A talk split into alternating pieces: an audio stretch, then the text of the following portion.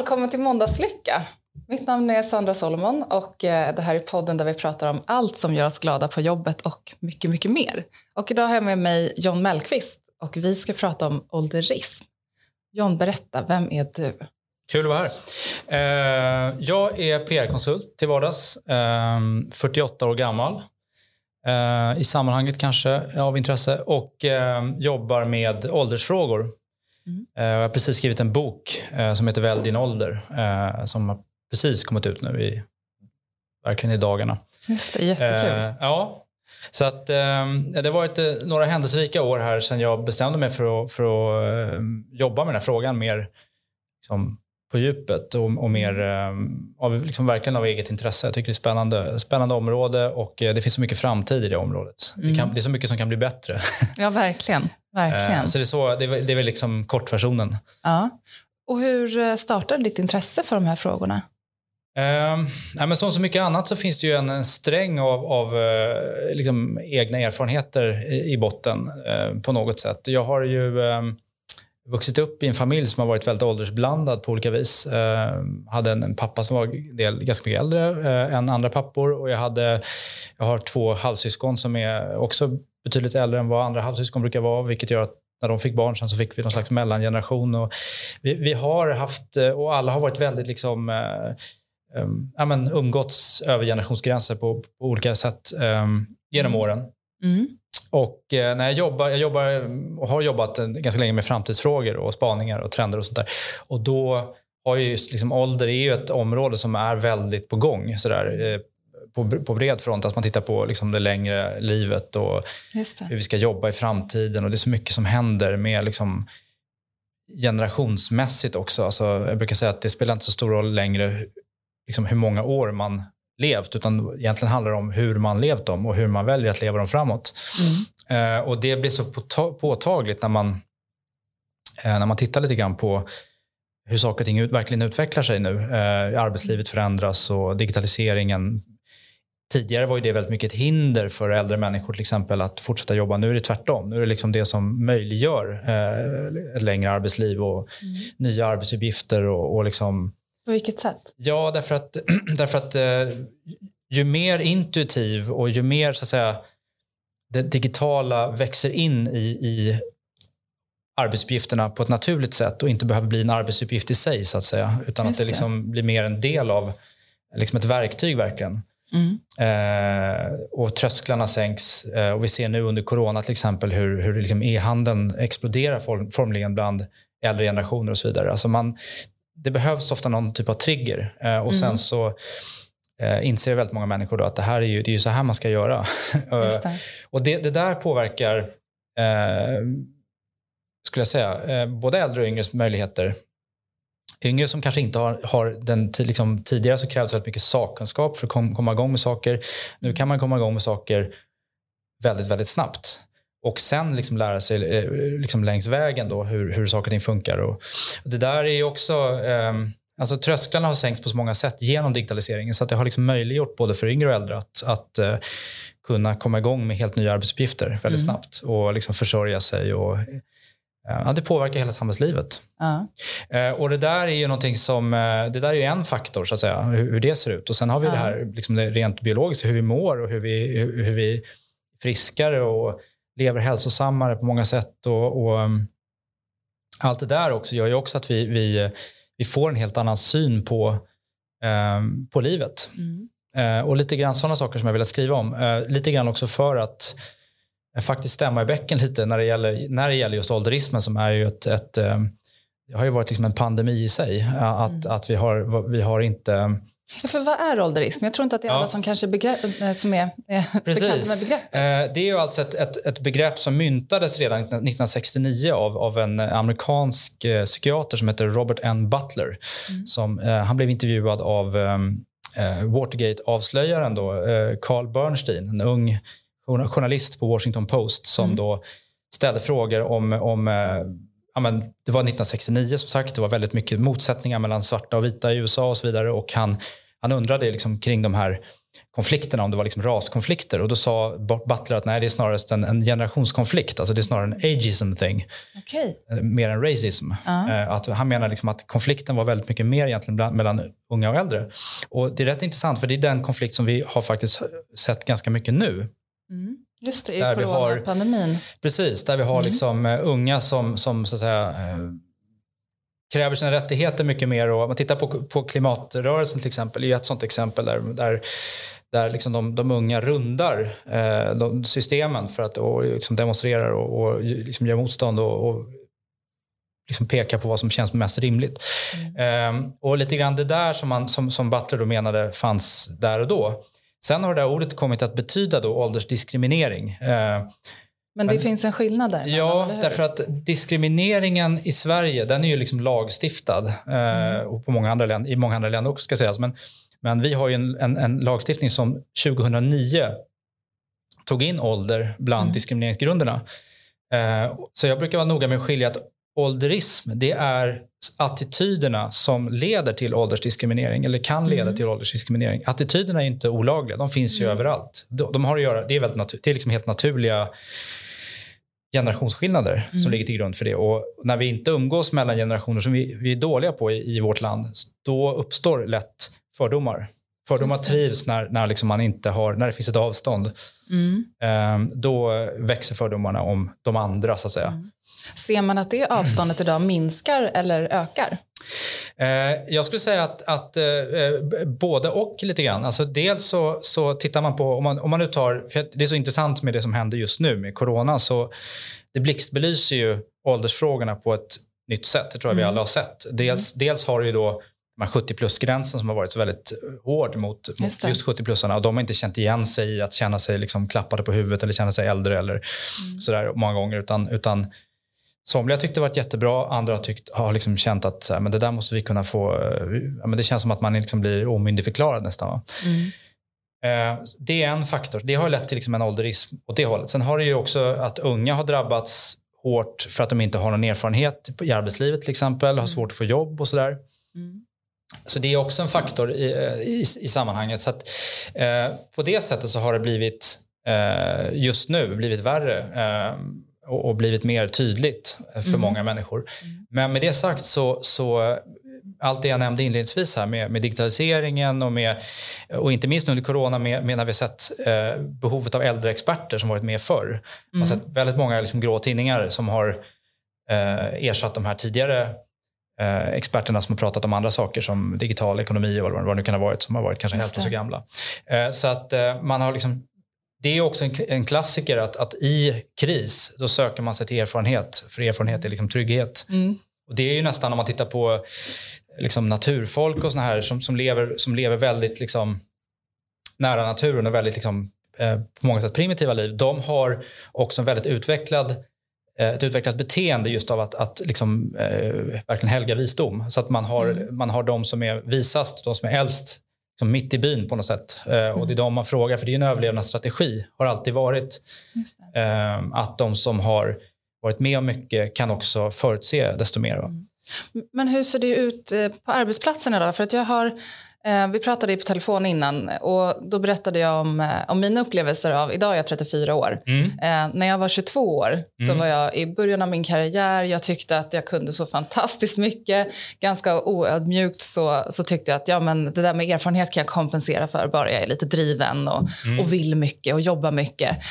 Um, och det jag kunde märka då och fortfarande kan märka nu i olika sammanhang där jag ser bland, bland liksom mina medarbetare och människor runt omkring mig är att eh, det är inte alltid jätteuppskattat av mer seniora profiler när yngre ger sig på så att säga, deras domän och gör arbetsuppgifter som, som kanske tidigare behövde utföras mm. av en mm. senior person. Och det kan nästan bli så att man sitter och håller på, de, de seniora vill inte dela med sig till de yngre och de yngre håller mm. lite på sina eh, fördelar som de kanske har av att de är yngre. Ja. Det blir liksom som en motsättning. Vad mm. tänker du kring det? Um, äh, men så är det ju. Alltså, om man inte, har man inte en, en bra uh, mix i organisationen där, där, har, där, liksom där, där äldre är vana att jobba och kanske ledas av yngre personer också. Uh, om, man, om man har den, också en ganska gammalmodig uppfattning att liksom chefskap och ledarskap kommer med åldern, mm. eh, då är risken att det blir precis det här. Det vill säga att, att man, man, man, man inte för över kunskap till yngre generationer i det här fallet och, och, och, vice versa. Därför att de yngre känner att liksom, om jag lämnar det jag kan till den här personen, då springer han eller hon iväg med det här och eh, jag, jag står här och är en loser liksom, eh, mm. på, hela, på det hela taget. Så att, jag menar, det, poängen är lite grann att om man har en naturlig åldersblandning i en organisation, då, blir det här, då sker det här mycket mer prestigelöst. Mm. Och eh, det är ju någonting som, som, som äldre människor eh, behöver, alltså äldre, då menar jag, alltså jag själv, jag är 48 år, jag kommer behöva vänja mig vid att ha, kunna ha en chef som är 25 kanske i framtiden. Därför att eh, kunskap färdas så snabbt idag och blir obsolet så snabbt så att, så att eh, eh det är svårt att liksom, eh, eh liksom, det är svårt att hålla sig ajour med sakkunskaper och kunna liksom leda, och mycket, mycket av ledarskapet kommer att handla om att sätta igång saker. Därför mm. att man ser en riktning som behöver, behöver liksom, eh, stakas ut. Och då, eh, då blir ju liksom den personen som sätter igång med det blir ju eh, liksom ledaren för mm. flocken så att säga, mm. och företaget. Eh, och då måste ju, men, men, men, han eller hon kommer behöva rådgivning på vägen och stöd av sådana som har varit med och jobbat med andra projekt och mm. kanske har erfarenheter och, och nätverk och sånt där som kan vara värde eh, på resan framåt. Mm. Så det är väldigt många sådana faktorer som gör att, att unga chefer kommer behöva vänja sig vid att ha äldre rådgivare och vice versa. Mm. Eh, och rådgivning kommer att, kommer att gå både uppåt och neråt i åldern. Därför att eh, du, alltså, det, väldigt, det, det, går väldigt kort tid eh, och så inser man att man liksom inte har det som krävs för att göra det som behöver göras. Mm. Eh, det är så väldigt många saker som liksom skiftar eh, från en dag till en annan. Och vi har liksom levt i en tid där liksom saker har haft en, naturlig lunk och att man liksom kan förvänta sig långa Titta på börsen eller vad du vill. Alltså det, det liksom långa eh, liksom nästan hedgebeteenden. Att man liksom kan trygga sin eh, liksom tio år framåt bara genom att liksom byta ut en del av personalen mot några som har liksom den här, de här kunskaperna som krävs framåt och så vidare. Mm. Det är ju inte så, utan vad man kan behöva, man kan behöva utveckla hela personalen mm. hela tiden. Mm. Eh, och, så det där blir ju liksom både ett, ett företagsledaransvar och ett egenansvar. Ja, för där tänker jag, vilket ansvar kan man lägga på arbetsgivaren för att se till att eh, en medarbetare som är senior håller sina kunskaper uppdaterade och utvecklar sig själv? Vilket ansvar har företaget och vilket ansvar kan vi lägga på, på individen? Ja, det där är också en fråga som kommer ganska ofta. Jag, jag skulle säga att, att grundansvaret har man alltid själv. Alltså mm. grundansvaret för att du ska utveckla dig och för att du ska komma liksom eh, men, ha någon typ av eh, utveckling framåt. Det, det, måste, det ansvaret måste man ju ta själv. Mm. Eh, man måste inse att möjligheterna finns och man måste eh, liksom, man måste acceptera att tiden går och man måste förstå att jag måste göra någonting av det. Jag, jag, liksom man kan jobba på en platå en period, sen måste man klättra lite grann eh, kunskapsmässigt för att ta sig till nästa platå. Annars är risken att annars kommer någon annan upp och knuffar ner från den platån. Om man ska vara lite eh, illustrativ. Eh, så att det, det, de här sakerna måste man ju också ta in. Men vad företagets ansvar där kommer in, det, är ju, det handlar ju egentligen om att de måste göra det möjligt att utvecklas för alla i, i organisationen. Man måste visa att man utvecklar alla i organisationen. Alltså det vill säga, jag brukar säga att om man satsar på de äldre i organisationen, då visar man för de yngre att det finns många och långa utvecklingsmöjligheter. Mm. Eh, och det gör ju också att de yngre stannar längre i företagen. Och inte hoppar vidare, utan inser att det här är den bästa plantskolan jag kan vara på. Och här finns flest utvecklingsmöjligheter. Jag fick, allt, ja, men, det är det som gör också att det som tryggar yngre skulle jag säga idag, där eh, många upplever en känsla av otrygghet utifrån hur framtiden kan tänkas se ut. Va?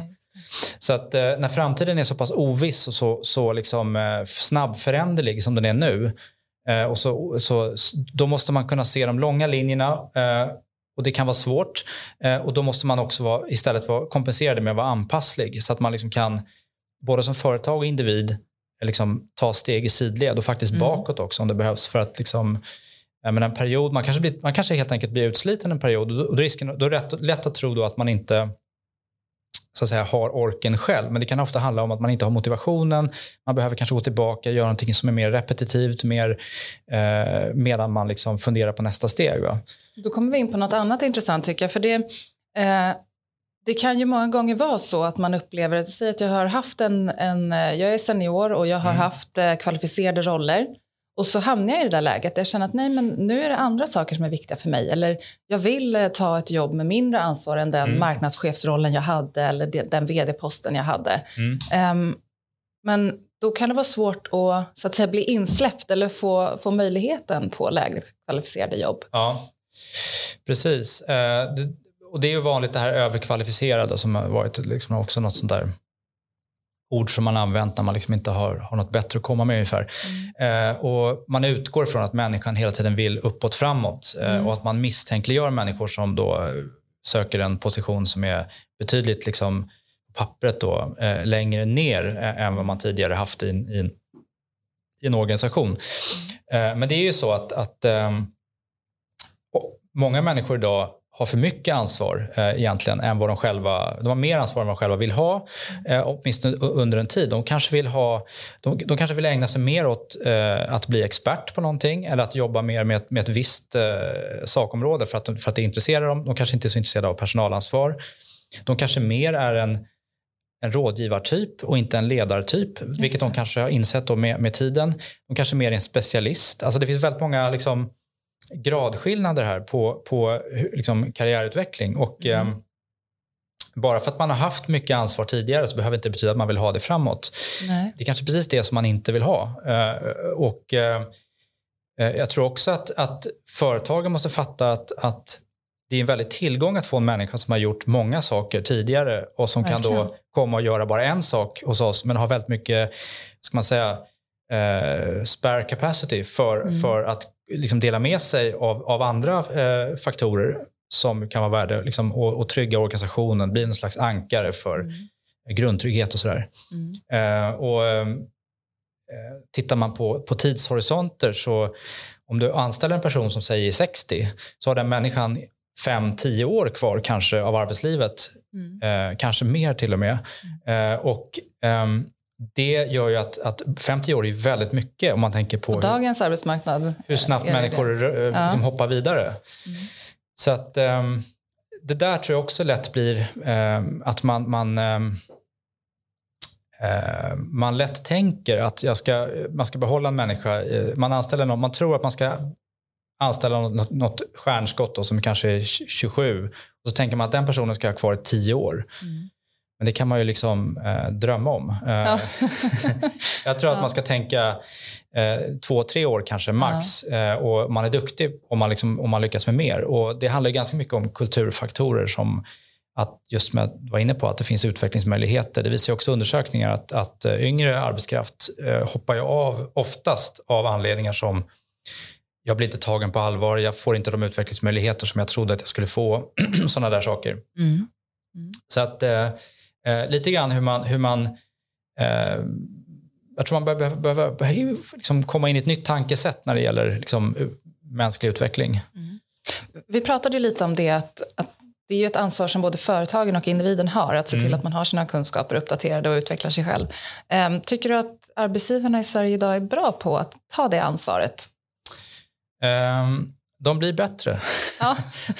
Eh, nej, men jag skulle säga att, att det, har ju varit, det har ju varit en förhärskande attityd av att, att man vill ha det här liksom spannet eh, av, av det här åldersspannet eh, hos, hos eh, de, man, de man söker och att liksom, man är automatiskt överkvalificerad om man, är, om man har jobbat mer än liksom fem, sju år kanske. Eh, och det är ju också en, en liksom synen på erfarenhet är ju också verkligen i behov av restaurering. Eh, och, men där, där tycker jag att ehm, den här, att frågan har, har, har verkligen tagit fart nu eh, på bred front. Det gör ju också det blir mycket, mycket mer medvind för alla som har mycket erfarenhet eh, när de söker sig till nya positioner. De vet liksom att jag har ändå någon slags känsla av rimlighet i ryggen. Eh, att eh, situationen har ju, går från en, en ganska orimlig position till att bli betydligt rimligare. Eh, och det tycker jag är, är positivt. Alltså jag, är mer, jag tror inte att den här frågan är någon, någonting som man löser eh, liksom fullt ut. Jag tror att det, det alltid kommer att finnas den här typen av problematik. Däremot så, så tror jag att det är en fråga som man både i enskilda fall men också på det stora hela kan liksom förflytta eh, och att man kan få betydligt mer eh, och bättre argument eh, synliga för fler helt enkelt. Jag, jag, tror att det ligger mycket i det du säger. Eh, bara att prata om det här. Jag, jag jobbar i rekryteringsbranschen och har gjort det sedan 2011. Um, och har ju många gånger suttit på första parkett och, och, ser hur åldersdiskriminering pågår och hur det finns en ålderism.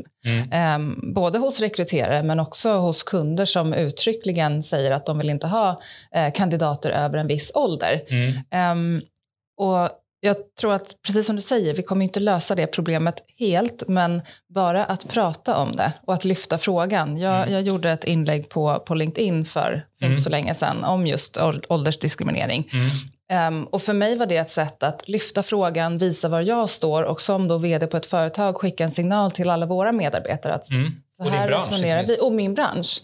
Så här resonerar vi. Och mm. det är också ett sätt att Um, om vi går ut och, är tydliga med att vi accepterar ingen åldersdiskriminering så gör ju det att självklart vissa kunder kommer välja att inte gå med oss för att de kanske vill åldersdiskriminera. Ja. Men det är också ett sätt att säga till mina medarbetare att vet ni vad, så här jobbar vi och vi tycker inte att det där är okej. Okay. Mm. Uh, så bara genom att lyfta frågan, men det är ju otroligt tyst mm. om det här i branschen.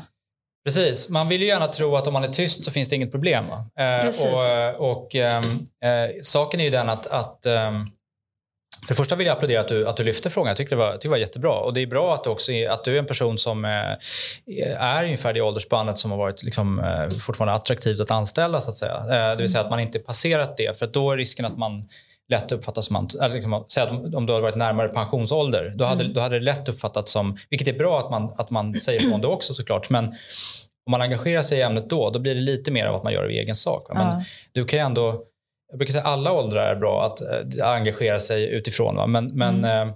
äh, och alla har sina poänger så att säga. Om du är en ung person så är det jättebra om du gör det till tolk för de som är, som är betydligt äldre och mm. vice versa. Därför att det är lätt att, att då får du liksom ålder kommer, du kommer alltid identifiera dig med människor som har ungefär samma ålder som du själv, vilket gör att du får de öron som du behöver. Mm. Um, så det tycker jag är toppen. Ehm, men, men just det här att, man, att det finns det här, den här tysthetskulturen kring, eh, kring ålder i EU. Det har att göra med att vi själva har, liksom, vi har ju tutat i från, från ganska tidig vår begynnelse nästan att, att, eh, i livet att, vi, att, liksom, att det åldras är någonting negativt. Va? Att, uh -huh. det, så det är positivt, man, man firar sina födelsedagar upp till en viss ålder mm. och sen slutar man göra det av någon mm. anledning. Va? Kanske för att man glömmer bort, jag glömmer ofta hur gammal jag är. Ja, exakt. Kanske därför. Ja, men och, och, och, och, liksom samtidigt så det är ju lätt att tänka att man, man kan ju gå runt och tänka att man är i fel ålder hela livet verkligen. Mm. Eh, om man liksom lyssnar på fel öra. Eh, mm. Alltså, vi, redan från förskolan så får man inte umgås med de som är betydligt äldre. Alltså, det, det, bör, man delas in där redan där och sen så håller det på så där. Mm. Och eh, eh jag ska säga att det, det är ju ett, ett um, jag ska inte säga att det är helt och hållet skapat av oss själva, men det är väldigt mycket, många av liksom de här faktorerna som spelar roll, där kan vi faktiskt påverka. Vi har det här personnummersystemet till exempel. Det är väldigt svårt att liksom ändra på nu kanske. Ja. Men, men det är ju något som påminner oss om siffror hela tiden. Och mm. siffrorna är ju det som styr mm. snarare än, än, än liksom insikten om att att i tiden är liksom ett konstant flöde och den kan vi ju hela tiden göra det bästa av. så att säga. Det finns ju alltid mm. saker. Man har, det är som Bodil Jönsson säger, man har alltid gott om tid. Man, mm. man bara bestämmer sig själv om man är stressad eller inte. Ja, precis. Eh, och, och det, sen är det, det är mycket yttre faktorer såklart som spelar in. Men mm. allt det här gör ju liksom att vi, vi eh, vi kan plågas av vår ålder vid vissa tidpunkter i livet. Eh, många gör det, känner innan de fyller 30 till exempel. Då är 30 en... sån här, eh, man pratar om det här quarter life crisis. Alltså det är väldigt mycket som av vuxenlivet som ska vara klart då på något sätt och man ska vara på det torra. Eh, men många känner ju med tanke på hur vi pluggar allt längre, vi bor hemma allt längre, bostäderna blir dyrare. Mm. Eh, och, och, allt det här, det var på radio i morse för övrigt, just om, om det där, lyssnar, lyssnar på nyheterna. Och, att man tänker satsa på just göra det un, liksom lättare för unga att få sina bostäder och sådär. Mm. Det, det, är ju, eh, det där är ju någonting som, som påverkar människor eh, vid olika tidpunkter. Och, och, runt 50 så är det den här liksom medelålderskrisen som många upplever. Där, där liksom, eh, både för kvinnor och män så är det liksom ett, ett, eh, något slags... Eh, ja, men det kan vara jobbigt att inse att man liksom blir en äldre människa. Eh, men då, då, glömmer man liksom att, att, att tittar man på forskning till exempel så mår vi bättre utifrån vår ålder därifrån och framåt nästan hela, liksom, hela livet. Mm. Så länge vi får vara friska. Hur har du själv upplevt att det har varit att bli äldre? Uh, ja, det är, väl, det är också lite en anledning till att jag, att jag har skrivit om det här. För att jag själv har inte upplevt någon... Jag hade lite grann när jag, när jag liksom runt familjebildningsåren där och sådär. Man kände att man liksom lämnade en, ett typ av liv bakom sig och, och, och eh, tog klivet i en annan fas. Liksom. Eh, och sen vänjer man sig vid det. Mm. Eh, har du haft någon ålder som har eh, varit den bästa eller är det din bästa ålder den som är nu? Jag känner verkligen att, att uh, jag har inte känt så här mycket mening med det jag gör uh, som jag gör nu. Alltså jag, jag, kan inte säga att jag har inte haft ett meningslöst liv tidigare heller. Det var inte så jag menar. Utan jag menar bara att, att jag tycker verkligen att man har eh, alltså i, i, i, termer av hur mycket liksom, utveckling man själv känner att man har genomgått och hur mycket man har man har satsat på något sätt och fått till väldigt mycket tillbaka.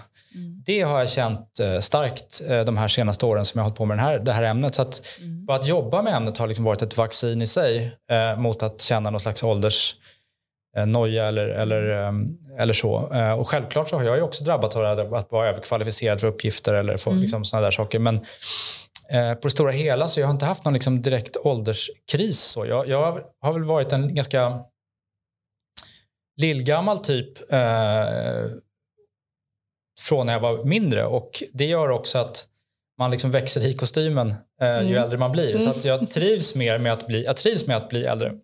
Uh-huh. På det sättet. Jag, har liksom inte, jag känner inte att så här, eh, det, det är självklart så är det saker som man, så här, man inser att man så, vissa saker som man inser att man var bättre på att göra, göra mm. förr. Det är bara att man liksom frågar sina barn och man, man blir liksom dagligen påmind. Man har ju barn som är, eller barn, de är ju ungdomar nu, men de gör en ju påmind på olika sätt om att, att liksom, de har koll på saker som man inte har koll på och så vidare.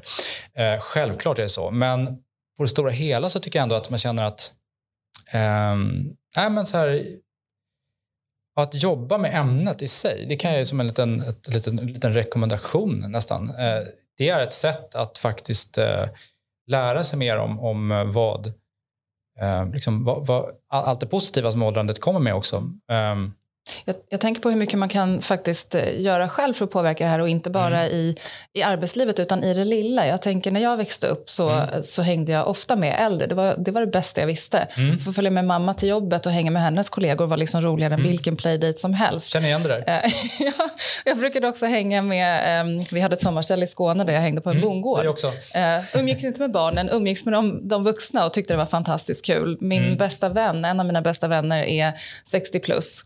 Um, det var ju liksom en inskolning som började redan när jag var liten och inte hade en aning. Och jag mm. tänker att eh, vi kanske ska hitta flera sätt att umgås små, äh, små barn och barn överhuvudtaget ja. och äldre.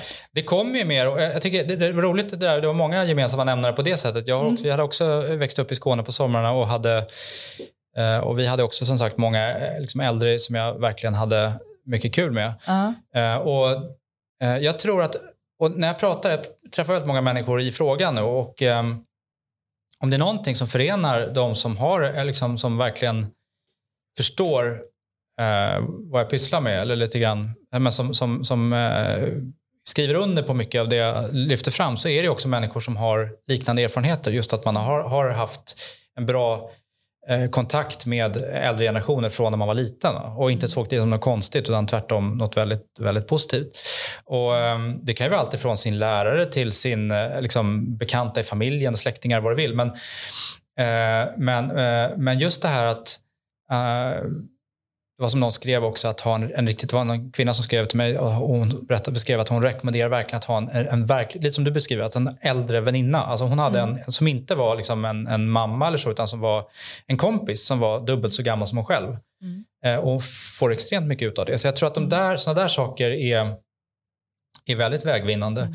Eh, så, så, det låter ju, nu har vi ju pratat lite här om, om just Skåne som vi båda mm. spenderat tid i och umgåtts med äldre personer under uppväxten.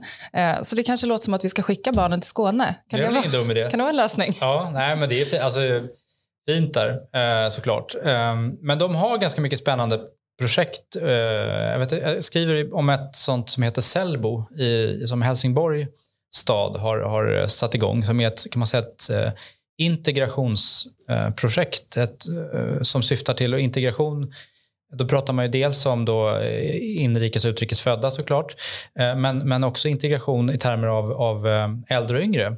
Så att det är ett generationsboende där man tänker sig att yngre och äldre ska få spendera tid tillsammans, med, mm. alltså väldigt medvetet. Därför mm. att man ser det som ett sätt att, att liksom bota ensamheten, som är ju ett stort problem också bland äldre. Mm. Eh, men också faktiskt eh, skapa den här grundtryggheten då, eh, som, som många yngre efterfrågar. Mm. Och Det är så intressant det där, för att det kommer ju ofta fram när man pratar, inte minst på företag också, att, att man vill ha äldre medarbetare fast man, man liksom har lärt sig att, att eller så här, det, det har liksom avnormaliserats. Men vi behöver åternormalisera just det här att ha att ha en väldigt liksom, stor åldersspridning i, i, organisation, i alla typer av organisationer därför att eh, mm. det ger en bättre trygghet eh, i vardagen. Det är tryggt att omge sig med eh, alltså, både yngre och äldre så att säga. Mm. Det finns ju vissa företag som har nästan eh, profilerat sig som ett, ett ungt drivet företag och man nästan vet att ja, men ska man mm. söka sig dit ska man vara, man ska vara jätteung, man ska vara jättepepp mm. och så ska man vara en så supertalang. Mm. Eh, finns det några nackdelar för den typen av um, fördelar eller är det en, en bra affärsmodell? Vad tänker du kring det? Um, nej, alltså det, det, är ju inte, det är inte bra att det har blivit så. Uh, utan, och det känns väldigt omodernt också om man ska vara ärlig. Alltså det känns mm. ju som att uh, um, ska man tänka både utifrån målgruppsperspektiv och utifrån eh, hur man liksom, liksom beblandar företagen så, så vill man ju ha en mix för att kunna möta en väldigt eh, ska man säga, åldersblandad värld där ute också. Alltså vi, de äldre blir allt fler eh, och de blir allt friskare och de eh, lever sina liv mycket mer utifrån vad de själva vill och eh, är, är beredda att konsumera och spendera och så vidare.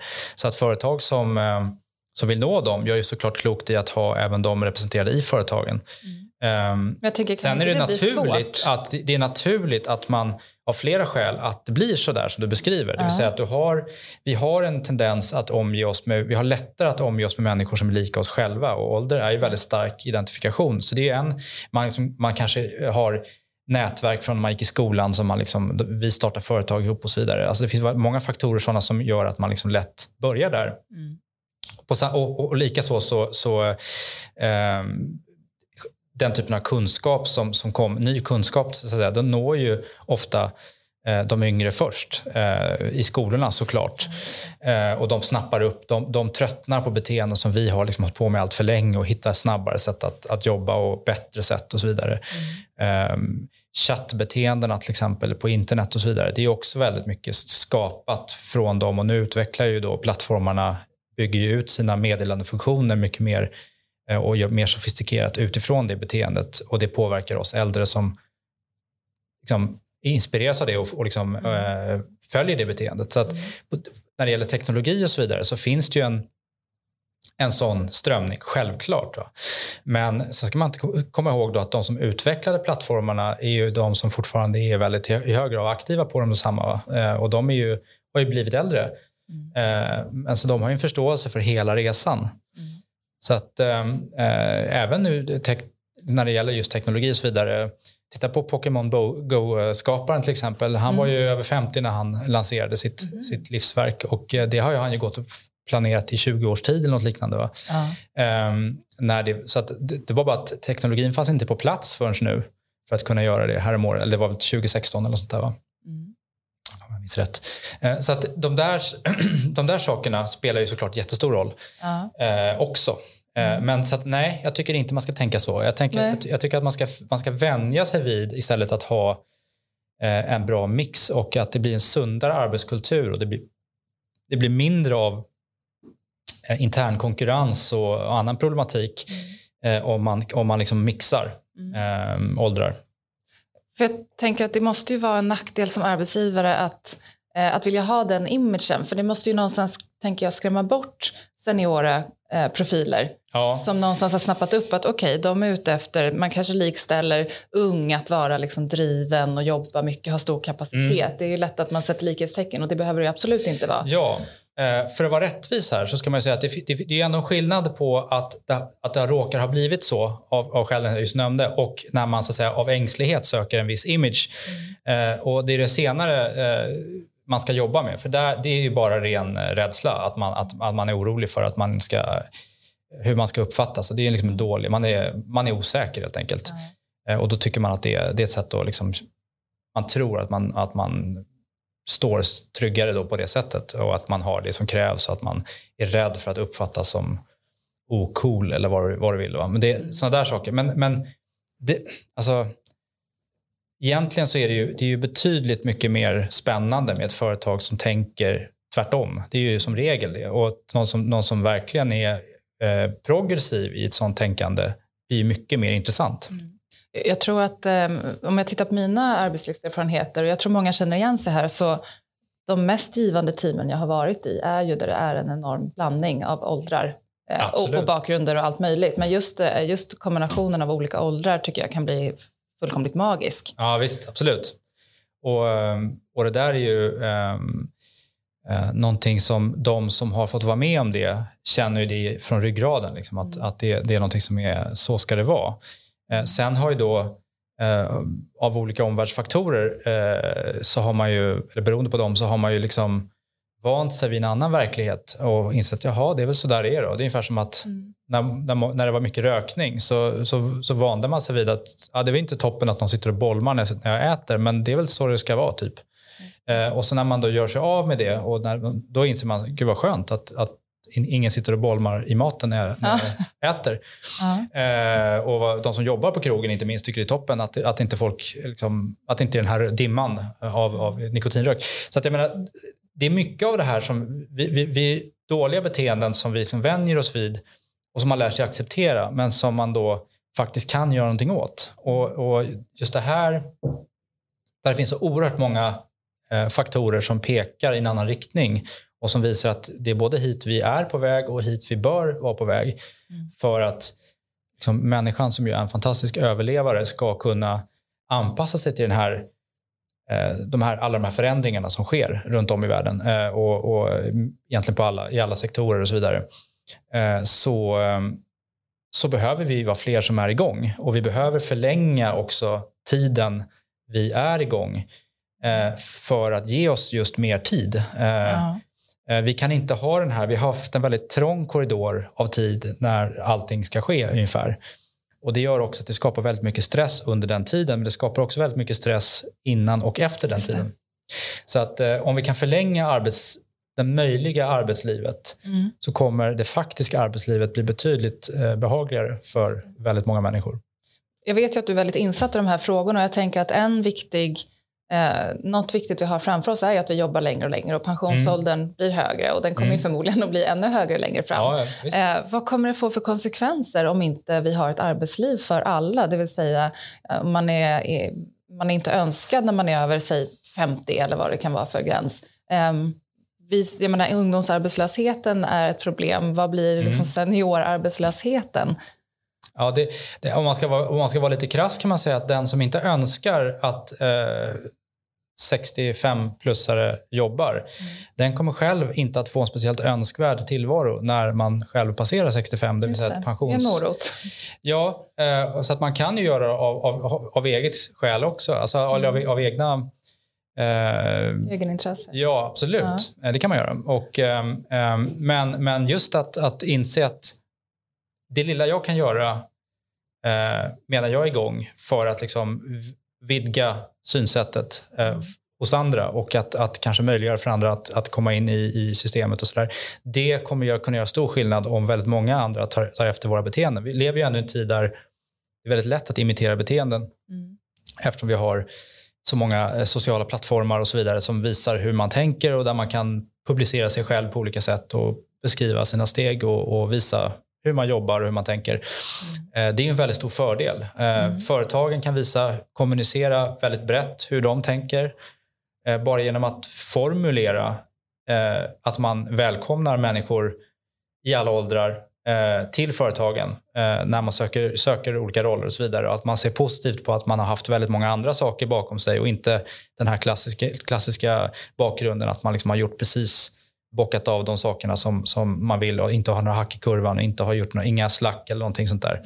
Utan man ser positivt på att man har eh, liksom en, en stor ryggsäck eh, med erfarenhet som man kan då tillföra och även om rollen är betydligt mer, eh, vad ska man säga, den är mindre, mindre eh, den är smalare, den kanske är på en lägre nivå än tidigare. Alltså, vänjer vid det, för det är så här det kommer att se ut. Vi kommer att vara mycket mer diversarbetare i fram, framtiden. Vi kommer att vara mycket mer katalogiserande eh, av erfarenheter därför att det vi gjorde förra gången kanske inte alls är intressant inte bara på nästa företag utan överhuvudtaget i mm. nästa tid. Va? Mm. Så att eh, alla de här faktorerna gör ju att vi kommer att behöva se mycket mer eh, inkluderande på eh, människor som har större och andra ryggsäckar än de man kanske förväntar sig. Mm. Det mycket, kommer att vara mycket svårare att veta vad vi kommer behöva nästa gång. Utan snarare vad du letar efter det är ju människor som är villiga att ställa om och lära sig saker. Mm. Och det är ju såklart eh, lätt att säga, men, men om man möjliggör för företag, om man är tydlig med att vi ser positivt, men liksom, det här med onboarding som det pratas väldigt mycket om, liksom, hur snabbt man kommer igång och så vidare. Och det är någonting som företag ofta och HR-människor också upplever som en stress. att så här, Om man tar en människa som, som har gjort helt andra saker, kommer den människan att hinna ställa om till det vi vill att den personen ska göra hos oss? Mm. och det måste man våga lita på i fler tillfällen. Mm. Jag tänker att gigekonomin som ju är på framväxt måste ju också kunna och man tror ju att gigekonomin kommer att växa ännu mer nu mm. som en följd av corona och de många som har blivit arbetslösa. Ja. Um, vad tror du om det? Ja, men det kommer det ju göra. Alltså, vi kommer att jobba, vi jobbar redan nu och redan, redan innan pandemin så var det mycket mer av, alltså projektarbetet växte ju mer och mer starkare. Vi jobbade mer, även om vi jobbade som anställda så jobbade vi väldigt tydliga mer och mer tydligt avgränsade projekt. Mm. Um, man ser att yngre generationer efterfrågar tydliga gränser och tydliga liksom, ansvarsområden. alltså såna här saker mm. som min generation och generationen innan har liksom raserat i, med liksom, Eh, inga hierarkier och det ska vara öppna kontorslandskap och det ska vara, allt ska flöda, all information ska flöda fritt varje dag. Alltså, alltså allt det här har vi liksom skapat. Vi har ju liksom varit en frihetsgeneration på många sätt. Mm. Eh, medan de som kommer nu är mycket mer av, vill ha ordning och reda och vill ha tydliga gränser eh, för att också inte må dåligt. Då. Mm. Eh, så att ehm, eh, jag tror att, att eh, liksom projektarbetet och gigarbetet om man så vill eh, där man också faktiskt nästan shoppar eh, uppgifter. Eh, och både från ehm, anställd, alltså både som, som arbetstagare och som arbetsgivare. Mm. Eh, det kommer ju växa, ehm, absolut. Kan inte du utveckla det? För det där tycker jag var en otroligt intressant insikt. För det är väldigt vanligt att man likställer att vara ehm, kanske bara mina fördomar, men jag tycker ändå mig höra från flera att det är så vanligt att man likställer att vara ung med att vara flexibel och agil. Mm. Eh, och här säger du tvärtom, att, mm. att som yngre, och det kan jag också se på yngre medarbetare, att de, de behöver tydliga definierade ramar mm. för vad som ingår i jobbet, hur saker ska utföras, inte alltid ner på detaljnivå, men de vill ha ramar på ett annat sätt. Och du säger också att din mm. generation är de som suddade ut ja. eh, liksom gränserna och, och skapade den här flexibla... Ja, precis. Eh, jo, men alltså, jag är ju född på 70-talet, tidigt 70-tal och eh, på 90-talet så, så hände ju mycket av de här stora liksom, frihetsprojekten. Man såg liksom, kalla kriget tog slut och eh, liksom, Balkankrigen eh, och allt det här. Och man, diktaturerna föll och det var liksom mycket sådana där saker som hände i Europa och det var internet kom till, EU kom till, allt det här som var liksom stora frihetssatsningarna, det var någonting som formade min eh, generation och att man skulle öppna upp och det skulle vara fritt flöde av, av liksom människor och kapital och varor och tjänster och information inte minst mm. över gränser och så vidare. Valutorna skulle liksom eh,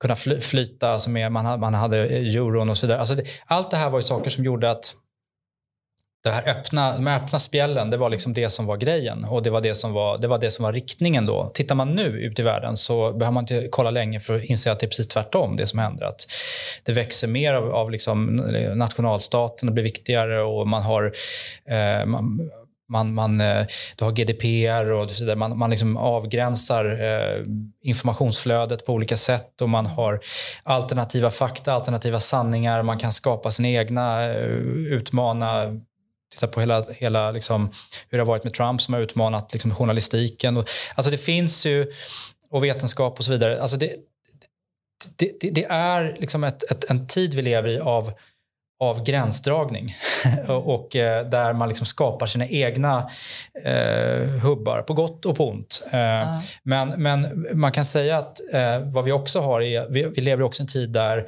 där den eh, ohälsan, inte minst den psykiska ohälsan bland de yngre människorna stiger kraftigt. Man, man räknar med att eh, millenniegenerationen är ju ungefär dubbelt så utbränd som, som eh, motsvarande åldersgrupp var för 25 år sedan. Ungefär. Mm. Så att, eh, det, det, det, är mycket sånt som är i luften och det, det då blir det naturligt att det har en pendelsvängning som, som så att säga, går mot mer... Man ser att, att eh, Z-generationen till exempel efterfrågar eh, egna rum på kontoren och de vill ha liksom, tydliga gränser i riktiga jobb på visitkort som gärna ska vara på papper. Och, du vet, eh, de här lite grann vintage eh, markörer nästan. Men att, att liksom civilingenjör och läkare och lärare och såna saker, den typen av yrken eh, står högt i kurs därför att man vet liksom att man, man, man läser till det här och så får man den här eh, sysslan. Mm. Eh, och det är också någonting som framstår som, alltså det, man söker sig till det därför att det är det man inte har idag. Alltså nu har vi en tid där allting flyter och där det är väldigt otydliga roller och man vet liksom inte vad eh, de få yrken som är väldigt, liksom, fortfarande väldigt liksom, definierade, de blir attraktiva. Mm. Så att jag tror den typen av eh, pendelsvängningsbeteenden ser vi ju eh, här och nu såklart. Alltså det är där och den riktningen vi ser. Men det är också, där bör man också tänka som arbetsgivare, hur, vad kan jag skapa för att, för att liksom möjliggöra det? Eh, och eh, vad, hur, kan jag, hur kan jag skapa den här tryggheten? Ja, då kanske man ska ha människor som har erfarenhet av hur det var just förra gången och hur det såg ut och vad, och vad de pros och cons som fanns då med, med det systemet man hade, vad, vad det innebar. Liksom. Mm. Det betydde ju någonting helt annat förra gången. Det ska man komma ihåg. Alltså det, var ju, det var ju ett svar på någonting annat då. Eh, men jag tror till exempel inte att den som uppfann de här öppna kontorslandskapen skulle tänka sig att det skulle leda till så Alltså, då pratade man inte ens om flow på det sättet mm. som man gör idag. Så att, eh, eh allt det här med liksom hur vi när vi gör någonting så löser vi ju ett problem, man skapar ofta liksom ett annat och då får man försöka lösa det andra problemet nästa mm. gång. Så det blir liksom hela tiden en, en slags eh, kedjeeffekt. Um, har, du, eh, har du koll på de vanligaste fördomarna som finns om äldre? Ja, det, alltså de som brukar komma upp, eh, det är saker som att man inte skulle ha varit tillräckligt, eh, alltså att, att eh, intellektet skulle stelna på något sätt eller att man skulle, alltså svårare att lära sig nya saker, att man skulle vara långsammare i tanken och att man skulle vara, um, ja, den, den, där typen av fördomar. Va? Och mm. att man inte skulle hänga med och så vidare och inte vilja lära sig nya saker och sådär. Mm. Och det finns ju, det finns ju andra, men liksom just det här med flexibilitet och, och, och sånt, det, det är ju sånt som kommer upp. Mm. Mm. Um, jag tänker så här, hur kan vi få det här på agendan mer? För jag tror att du vill inte att jag skulle bemöta dem? jo, jo, det vill jag förstås. Ja. Men jag tänkte, har vi, någon, hur, har, har vi någon bevis för att det inte är så? Uh, ja, alltså det finns ju väldigt mycket bevis uh, såklart. Uh, Alltifrån hjärnforskning, när man tittar på hur hjärnan faktiskt utvecklas, så kan man ju se att hjärnan eh, utvecklas ju precis hela livet.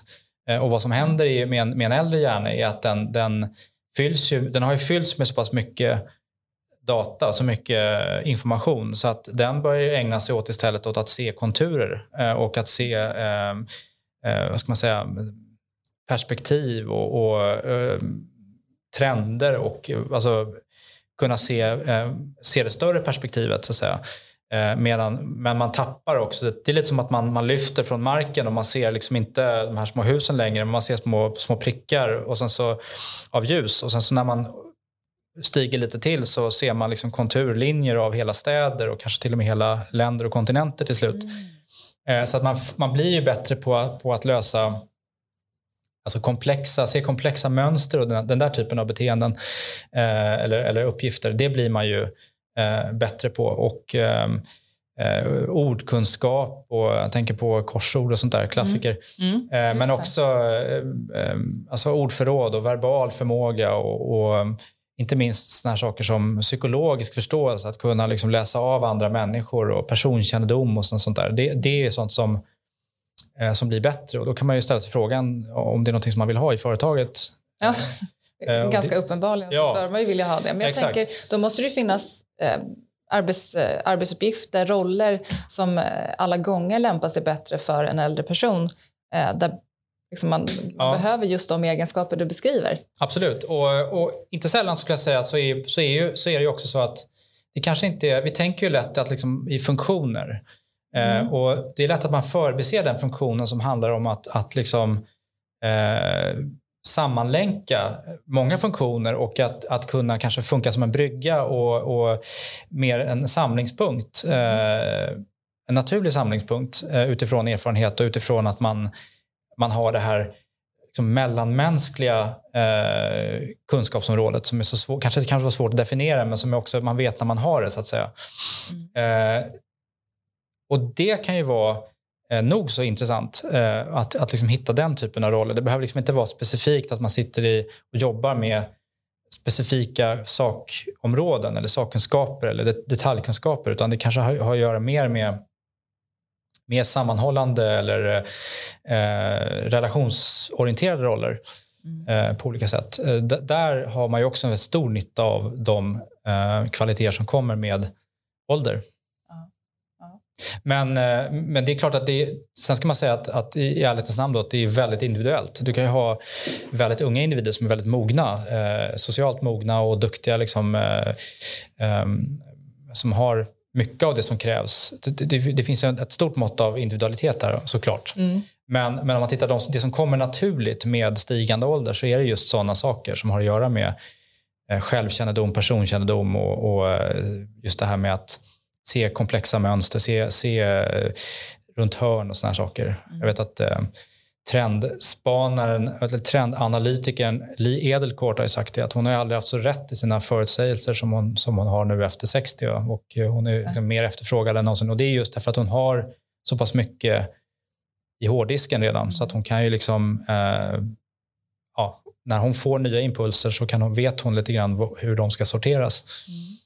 Eh, Jag tänker, nu gav vi ju just en, en, ett perfekt svar på hur man kan besvara intervjufrågor och, och lyfta fram i sitt CV alla fördelar som finns med mm. Eh, att faktiskt mm. ha en högre ålder när man söker ett jobb. Ja, jag tycker inte man ska, man, man ska för det första ska man ju inte liksom, det är väl det som, om man tänker sig den tiden som har varit och den tiden som kommer, så tycker jag inte att man ska, man ska inte skygga för att, att eh, liksom, sin ålder. Man ska inte vara rädd för att det är liksom någon slags eh, elefant i rummet utan, utan man, ska, man ska tänka att jag, är här, jag står här och nu för att jag har den här erfarenheten jag har och det är en mm. konsekvens av allt jag har gjort som gör att jag vill göra det här och kunna motivera det. Ja. Eh, men också vara väldigt trygg i de saker som man har samlat på sig som är positivt. Ja.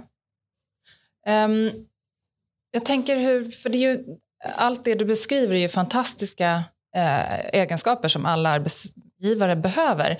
Eh, och det vi också har nämnt, att ja, men har man varit med förut så vet man hur det kan ha sett ut. Mm. Eh, men man har ju såklart också stött på de som tycker att de har varit med förut. Och eh, mm. de vet minsann hur Good saker gå, ja. brukar liksom, ja. eh, gå. Ja, men så är det ehm. såklart. Alltså, det är ju väldigt... Eh, eh, så här, alltså, ju, ju äldre man blir, desto mer tenderar man ju också, man har en tendens att, om man, om man har en tendens att vara lite väl självsäker när man är, när man är ung och, och tro sig eh, veta mer än vad man vet, så har man en tendens när man blir äldre att vara, också tro sig veta mer än vad man egentligen vet.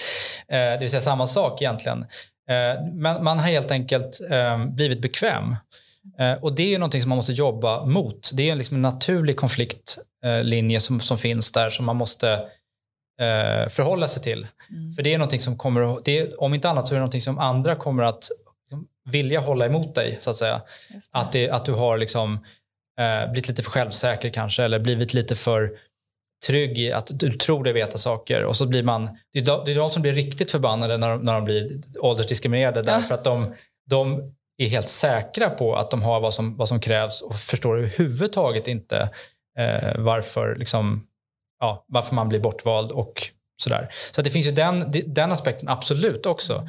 Eh, så det, och, det, och det rent retoriskt och rent så att säga eh, kommunikativt så är det väldigt bra att ha det kortet också. Att veta att så här, ja, jag vet att så här, eh, det, det, är liksom, det, finns en, det finns alltid en, en risk att man blir liksom bekväm när man har gjort saker väldigt länge. Men eh, det är därför som jag hela tiden har eh, liksom sökt nya uppgifter för att jag vill, liksom, jag vill ändå få en, en utmaning i, i varje gång och göra någonting, liksom lära mig någonting som jag inte visste och få, liksom få någonting, eh, en ny riktning. För det är det som händer mm. när man gör någonting som man inte riktigt eh, eh, har mött tidigare. Det är att man, man får ju någon typ av aha-upplevelse och man mm. blir ändå så påmind om att så här, ja, men jag kan fortfarande lära mig nya saker. Mm.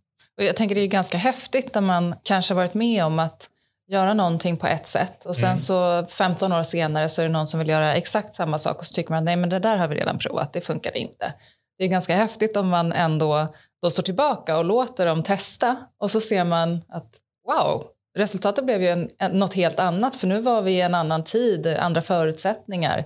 Verkligen. Eh, det måste Verkligen. vara enormt kul. Absolut. Nej, men alltså man, man, man mår alltid bra av att få en, en sån där, eh, vad ska man säga, tilt eller en, en, en, en, positiv knuff när man känner så här, ja, jag, jag, jag satsade på det här, jag hade ingen aning om vad det skulle ge. Mm. Jag visste bara att jag ville, ville prova någonting och det kändes rätt. Mm.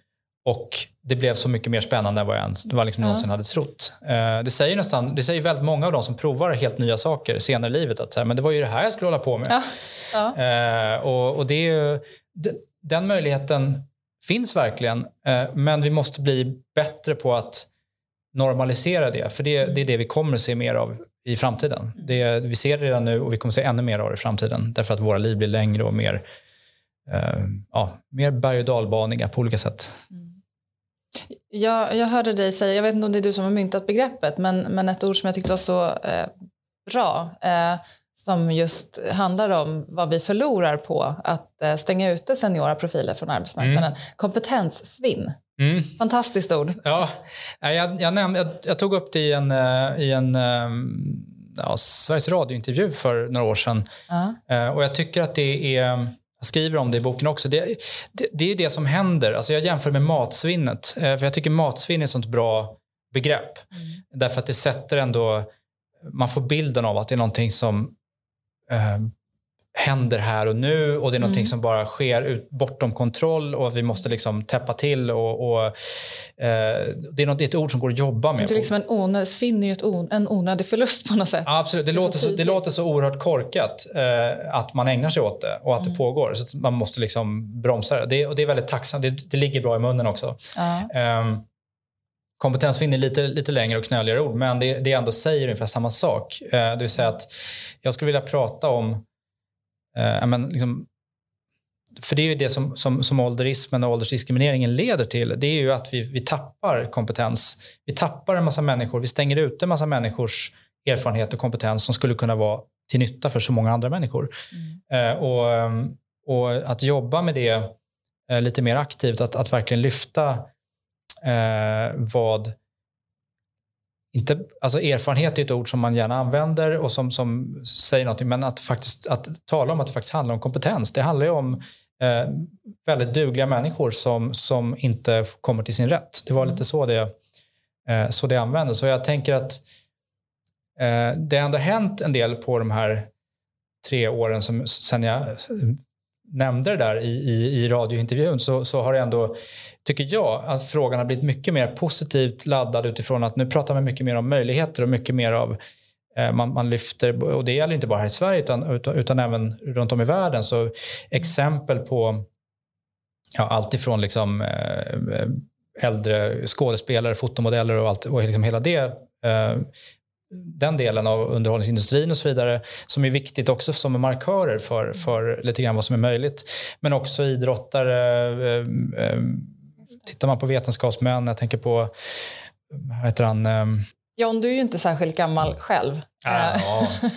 alltid en definitionsfråga. Men alltid äldre än någon annan och alltid ja. yngre än någon annan. Det stämmer ju, från dagen man föds. Ja. Eh, men hur viktig har din egen ålder varit för din framgång i att driva den här frågan? Um, ja, det är svårt att svara på för jag har inget att jämföra med. Men, men, eh, men det jag kan säga är att, att eh, jag insåg att om jag ska göra det här och göra det på det sätt som jag tänkte mig göra det så, så ska jag göra det nu.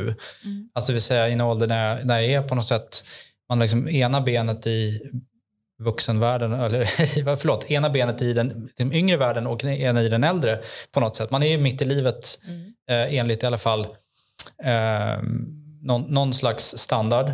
Eh, och eh, det är lustigt beg- begrepp där mitt i livet egentligen, för man vet ju aldrig när Ja, livet nej, slutar. Men, precis. men, men, men vi tänker oss i alla fall att, att man är medelålders så är man ju någonstans där jag är nu.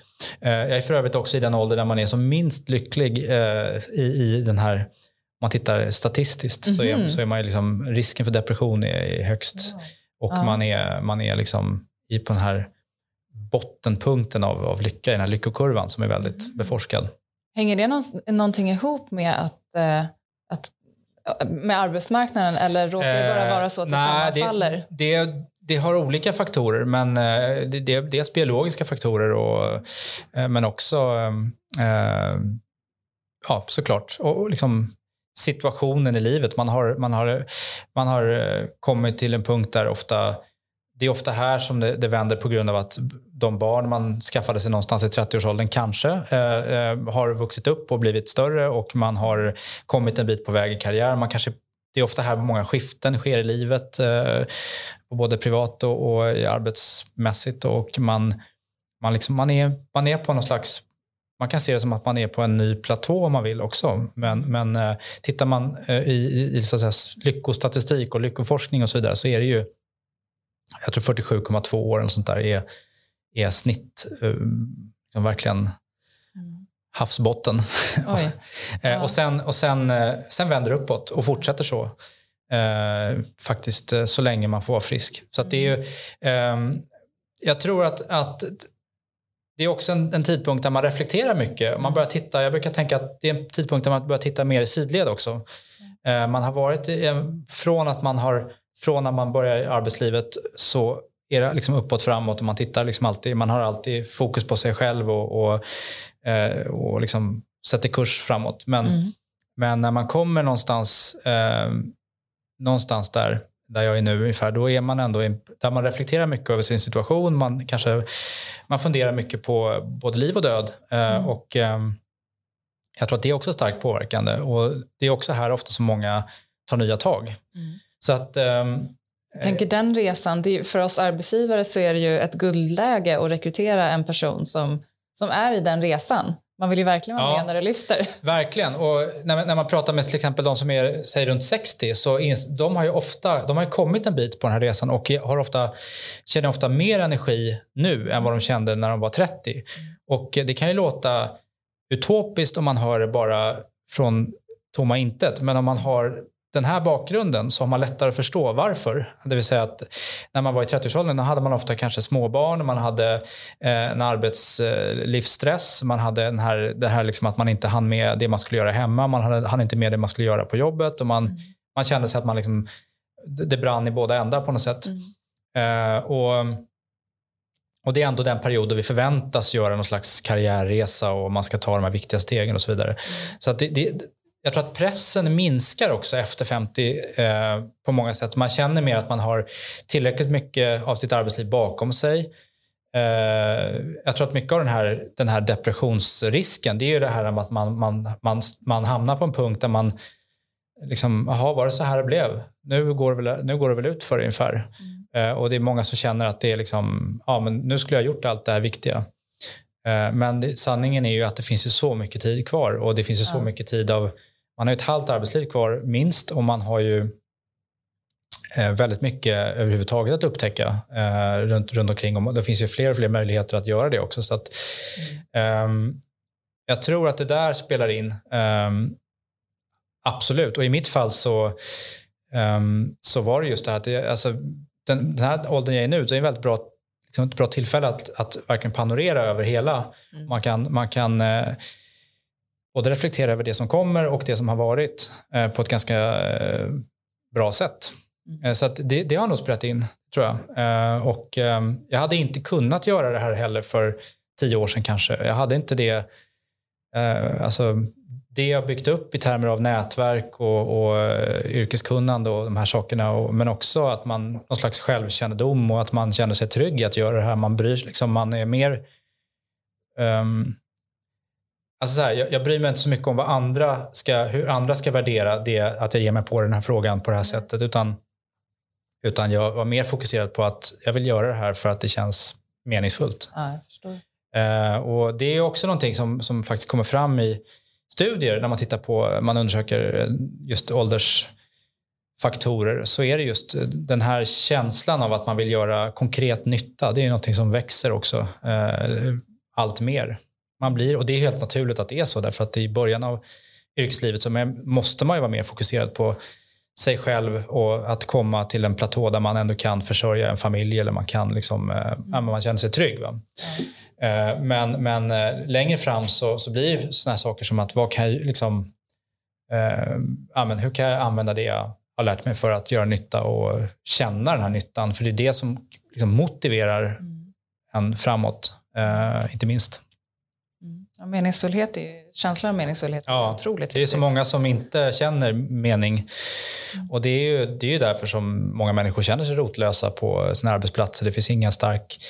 Men alla, alla företag eh, vill ha, liksom, vi ska ha kultur. För det är klart att det är viktigt att man har förstått att man har det, men hur man bygger upp det är en annan sak. Och känslan av att alla känner sig delaktiga, alla känner sig hemma. Eh, eh, liksom, just att man, känslan av tillhörighet, det är liksom grunden för en bra integration. Mm. Oavsett om det gäller en arbetsplats eller ett samhälle så är just att man känner sig tillhörig, man känner sig som en del av det, det känner sig som hemma för mig. Eh, där kan man kulturarbetet börja.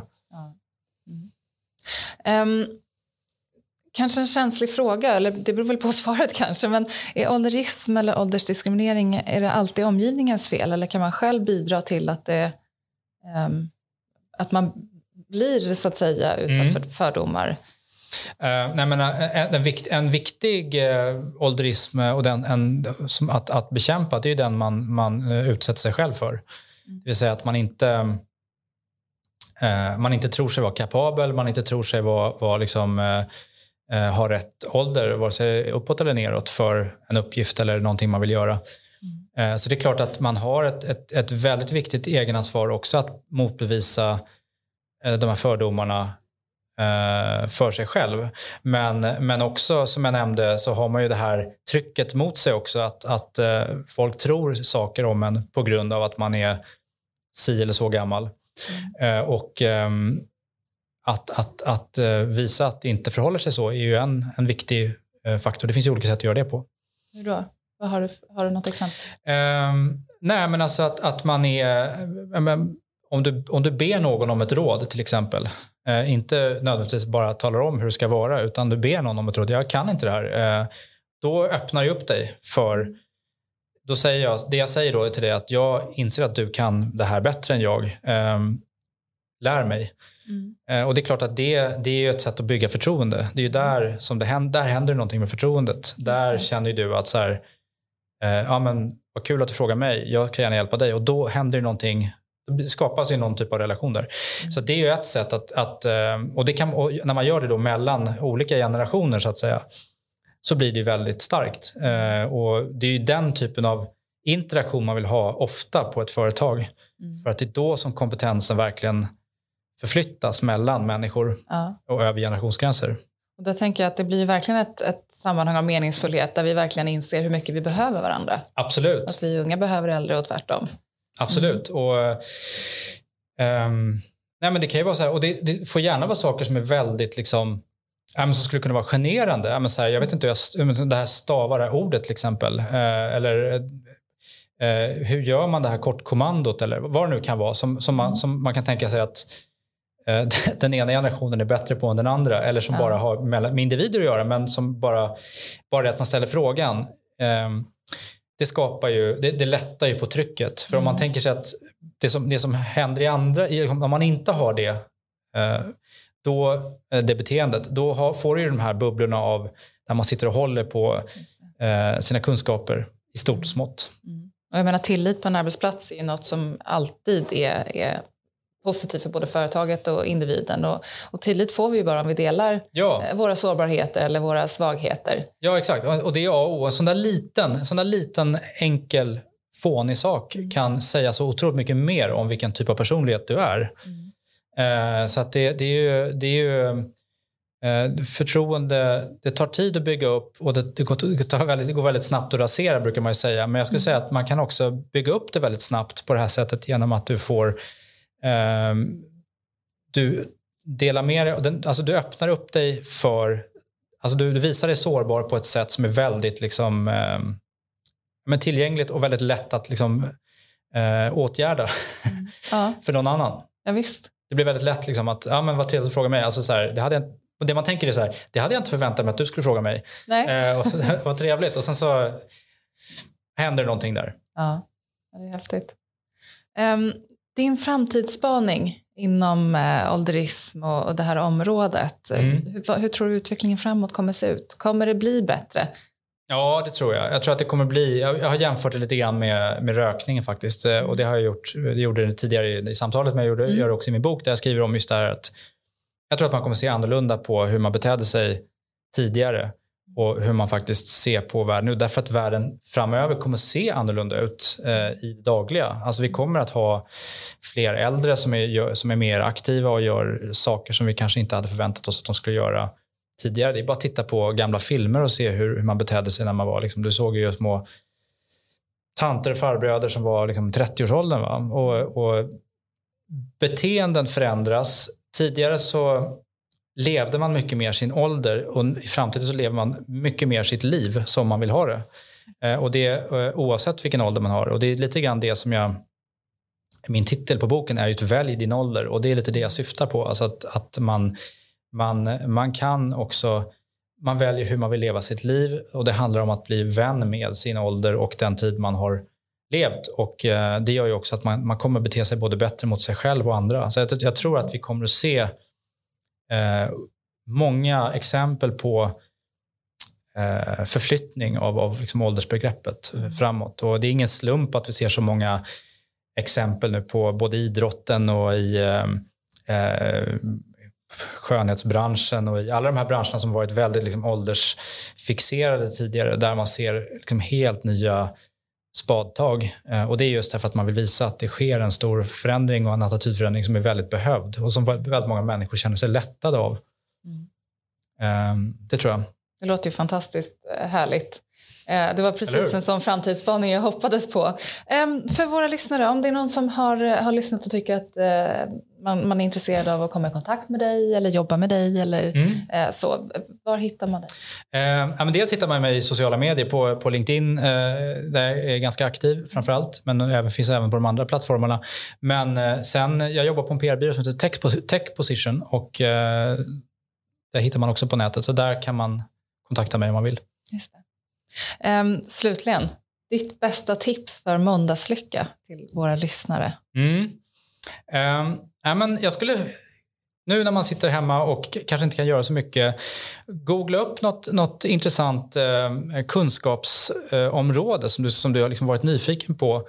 Och kanske det finns ju så många eh, sätt att idag tillgängliggöra sig ny kunskap som inte behöver att göra med Eh, det du nödvändigtvis gör till vardags. Eh, för att vad som kommer hända är att, det tar sig nästan lova att om du tar dig an det här, oavsett om det är en drejkurs eller om det är en eh, om du vill lära dig liksom dataanalys så är det någonting som kommer göra dig det kommer, göra, det kommer knuffa dig, lite som vi var inne på tidigare i samtalet, i någon riktning. Du kommer få något, ett nytt perspektiv som ändå kommer ge dig en liten ny blick för tiden som kommer. Fantastiskt. John, tusen tack för att du har varit med här idag. Jättegivande samtal. Tack själv, vad kul att vara här. Att våra, eller jag inte hoppas, jag tror att våra lyssnare kommer tycka exakt samma. Tusen tack. Tack själv.